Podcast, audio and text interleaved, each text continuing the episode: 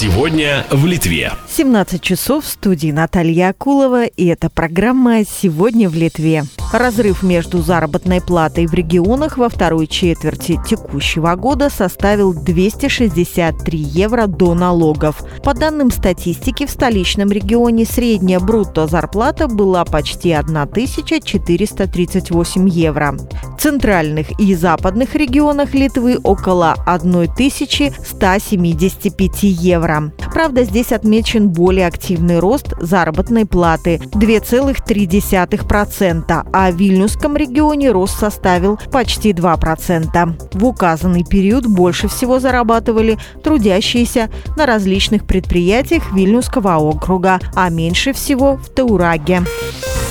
Только пятая часть родителей привили своих детей от менингококковой инфекции за свои средства. Но, по словам медиков, такой низкий уровень вакцинации не дает должного эффекта. Для выработки коллективного иммунитета необходимо, чтобы привитыми были не менее 95% детей. Такие данные были озвучены на пресс-конференции медиками Каунасской детской клинической больницы. Как сообщают медики, родителям не хватает информации о болезнях и о прививках, прививках. К тому же отрицательное влияние оказывает популярное ныне антипрививочное движение. По данным за 2017 год, который приводил Центр инфекционных заболеваний СПИДа, Литва, к сожалению, лидировала по количеству заболевших во всем Евросоюзе.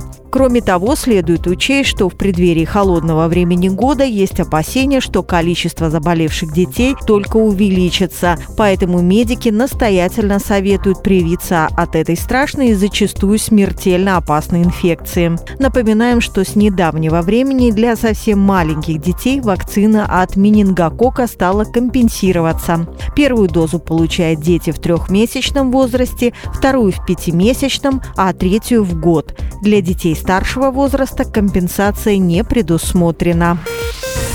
В Вильнюсе открывается новый центр психологических и социальных услуг для детей, взрослых и их семей, которые сталкиваются с проблемами психического здоровья.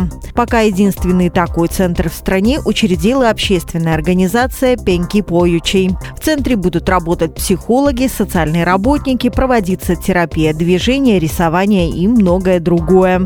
Также в центре оборудована специальная сенсорная комната для занятий с детьми-аутистами, у которых которых имеются эмоциональные поведенческие нарушения. Этим летом в Литве утонули 57 человек. По словам пожарных и спасателей, на пляже большинство людей утонули в реках и в прудах. Статистика Европейского Союза показывает, что, к сожалению, Литва лидирует по количеству человеческих смертей на воде. Спасатели, работающие на побережьях, сходятся во мнении, что самыми большими проблемами остаются беспечность и употребление алкоголя. Основные причины – это неосторожное поведение, это безрассудство, прыжки в воду в незнакомом месте, чрезмерная уверенность в собственных силах недооценка состояния здоровья и алкогольное опьянение. Так утверждают представители спасателей.